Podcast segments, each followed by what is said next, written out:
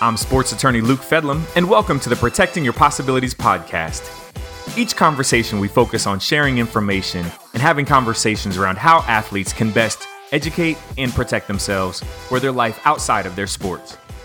Thank you so much for joining us once again on the Protecting Your Possibilities podcast. I'm your host, Luke Fedlam, and I know every podcast I talk about how excited I am about having my guest uh, or whoever's joining me, but I have got to tell you, this week, I am so excited to have a brother from another mother with me today, Kwame Christian, who is the director of the American Negotiation Institute. Let's see what else. We went to law school together. We share the same birthday. This he's like a TEDx guy. I mean, he is just a best-selling author. I, I mean, I could go on and on, but then that'll be too long for our podcast. So please allow me to welcome to this Protecting Your Possibilities podcast, Kwame Christian. Kwame, what's up, man?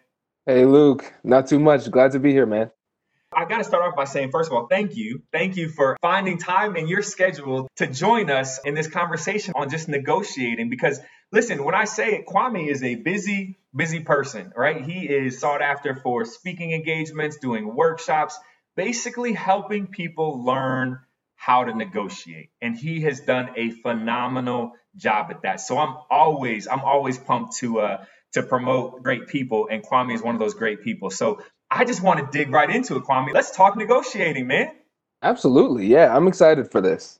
So one of the things, you know, we've talked about how, you know, this podcast really is focused on the protection and education of athletes. And we know that athletes have their agent who will oftentimes kind of be their primary negotiator, if you will, when it comes to their player contract.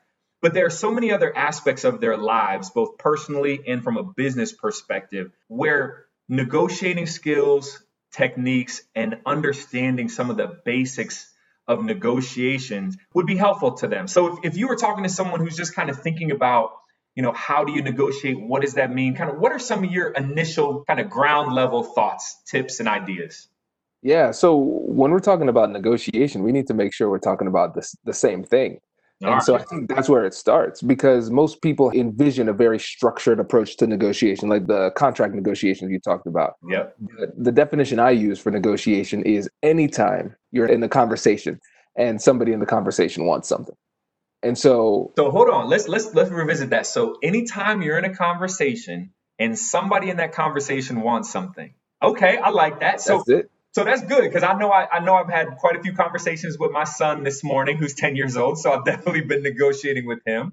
But I think there's a lot of other opportunities too where people want athletes to invest in businesses and they want them to, you know, maybe uh, join in on a particular endeavor. Like we're talking about those kind of things, right? Mm-hmm, absolutely. And, and think about it too. When you have this broader example of what a negotiation is, it helps you to recognize when the negotiation actually begins. And mm-hmm. I think mm. that's a big issue. So I think about negotiation like a never ending game of chess. The second I make contact with you, the negotiation begins. So it begs the question what are we negotiating at that point? I'm negotiating for intentions. I want to get that from you. So it's not something tangible, but I want to understand where you're coming from. I want to know who you are. I want to learn more about it. And we, when we talk about the negotiation skills, we often limit it to these really structured business in, engagements. But even before we get to that big, obvious negotiation, there are these little micro negotiations that are happening mm. all along the way. And we position ourselves better by taking advantage of those opportunities. And it makes the big one a lot easier to handle once it comes. Ooh, that's good. This is, we starting off with the fire today. I like it. Okay, so let's talk about these micro negotiations then. If I have to think about uh, a lot of times an athlete uh, may come to me where they've been sought out to invest in a business, let's say.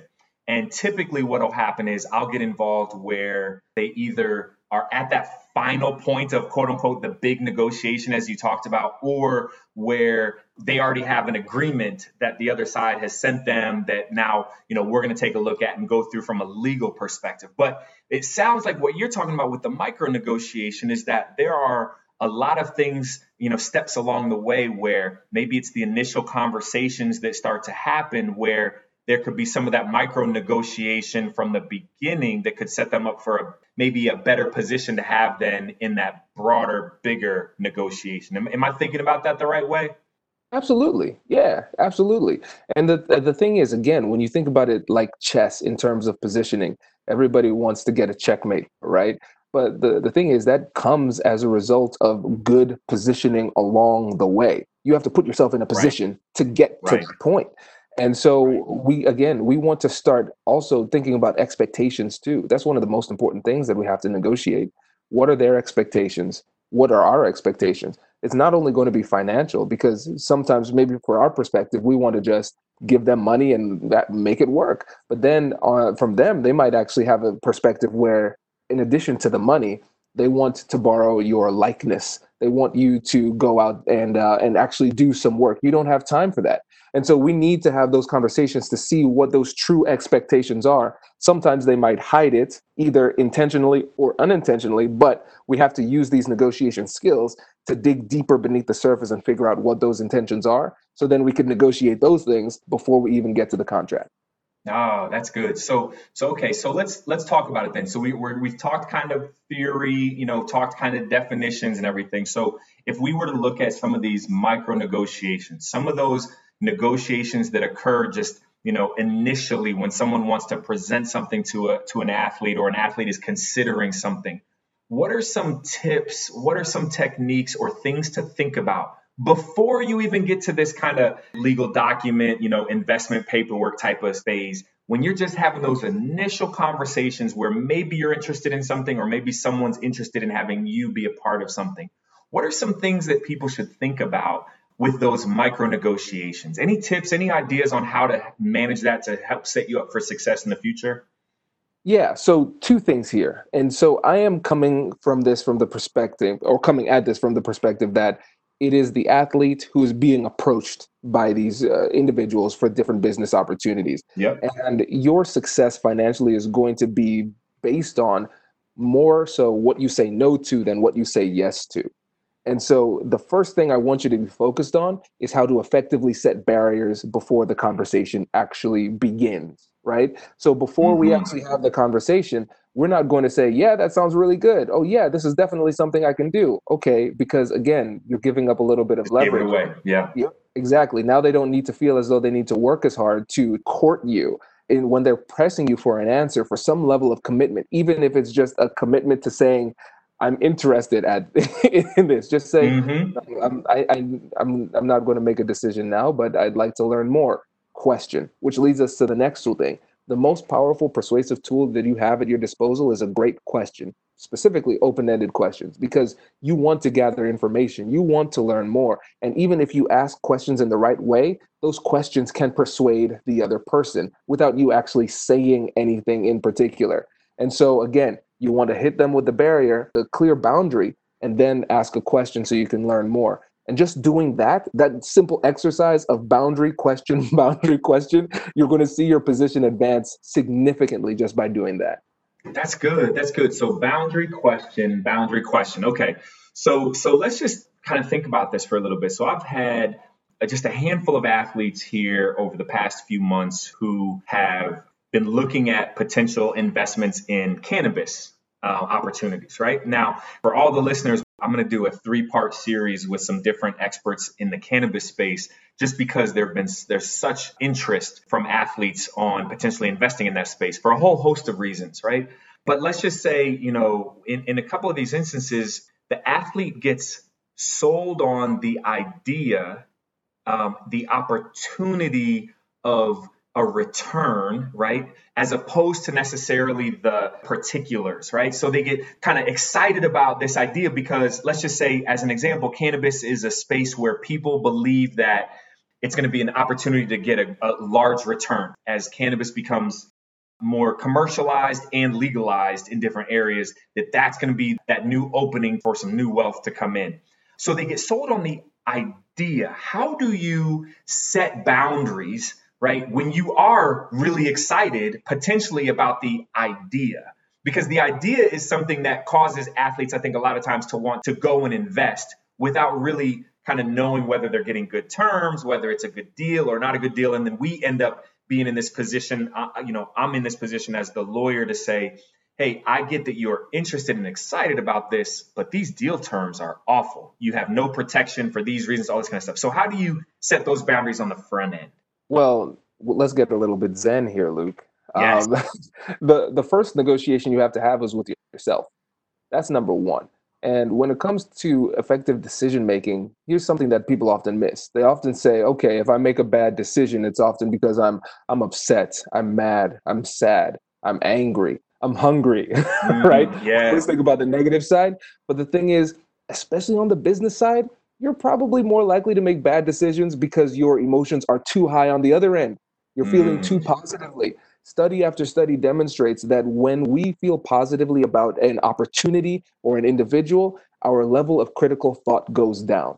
And as a result, it makes us only focus on the good things and not the bad things. And so, recognizing that beforehand, you have to have a conversation with yourself to say, hey, what is my ultimate goal here? Is my ultimate goal to do something fun and cool, or is my ultimate goal to make money? Okay, since that's my ultimate goal, there's some things that aren't really that clear. And so, what we're doing actually is intentionally pulling down the amount of emotional positivity we're feeling in the situation so we can think better and operate at a higher level during the conversation. This is great. Um, this is great on so many levels. I'm learning something here. Uh, I'm here talking with my with my dude, and we're sharing some good information. And this is a great convergence of a lot of, of really good things. And when I think about that, right, the the emotion and bringing down the emotion is such an important aspect of negotiating um, and such an important aspect of, of making decisions, right? I'm, I'm very big on this this idea of what's the process that we use for decision making, and emotion can have such a major impact on how we evaluate information, how we analyze the different options that we have when making a decision. So that is great advice. Okay, so manage that emotion on the front end to help. Any other tips, any other thoughts when it comes to the micro negotiation that leads up, right? So we've kind of talked about this idea of setting the boundaries, of being able to like ask questions that are open ended, that are insightful, and then even to question ourselves as to why we might want to do something to potentially lower our, our emotional interest or emotional reaction to an opportunity. This is so good. Any other thoughts that you have for people who are thinking about those initial steps um, before doing some type of opportunity or deal? Yeah, and again, let's keep this simple. Prepare. Mm. Preparing.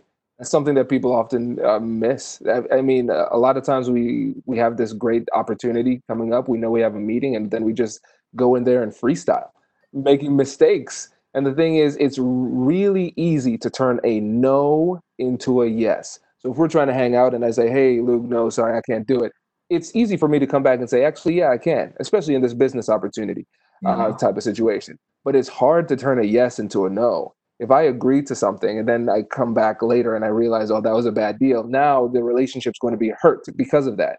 And so, again, thinking about barriers, the one of the easiest ways to do it is by taking the time to prepare beforehand. And so, uh, uh, okay, so we say prepare. What does that even mean? So I have a gift for your audience. If they're interested, they can go to AmericanNegotiationInstitute.com slash guide and get a free negotiation guide. Actually, it's 15 free negotiation guides that kind of walk them through how to prepare systematically. And so then you go into these conversations knowing what you want to say and knowing what you don't want to say. So you're in a much better position for success. Man, this is listen. What a better. What there's no better way for us to end this kind of conversation than you just gave out free gifts to the listeners, man. Thank you, thank you on behalf of all my My listeners. Thank you for that. So I just have to say, you know, first and foremost, Kwame, thank you, thank you for taking the time today to to educate our listeners. I know that we're going to be fighting to get you back on um, our podcast and, and fighting with your schedule. I'm going to negotiate with your calendar to see if down the road we can uh, we can make this happen again. But I do I want to just throw a complete uh, shout out to Kwame. He is such a great person, um, doing really important work in the areas of of negotiation, dispute resolution, etc. He's an adjunct professor. Um, you know, he's an author, etc. So he mentioned it earlier. I want to say it again. AmericanNegotiationInstitute.com is where you can find more information about him. But if you go to AmericanNegotiationInstitute.com slash guide, you can get that free gift that he was talking about, which is fantastic. And also, if you go um, for Apple Podcasts or wherever you listen to your podcasts, he has a, a great podcast called Negotiate Anything. It is literally, literally the world's most popular negotiation podcast. Kwame, first of all, thank you for not forgetting about me um, when you left law school and just completely blew up. Thank you for remembering us, little folk. I appreciate that. Uh, but more importantly, thank you for taking the time to uh, to come on and uh, join us on the Protecting Your Possibilities podcast. Hey, my pleasure, Luke. Always a pleasure. Thank you. Awesome, thank you. So thank you for tuning in, and again, thank you to all of our listeners for uh, for joining us on this journey. Again, we just want to educate and protect athletes and those around them. So we'll catch you on our next podcast. Thanks so much. Porter Wright Morris & Arthur LLP offers this content for informational purposes only, as a service for our clients and friends. The content of this publication is not intended as legal advice for any purpose, and you should not consider it as such. It does not necessarily reflect the views of the firm as to any particular matter or those of its clients. Please consult an attorney for specific advice regarding your particular situation.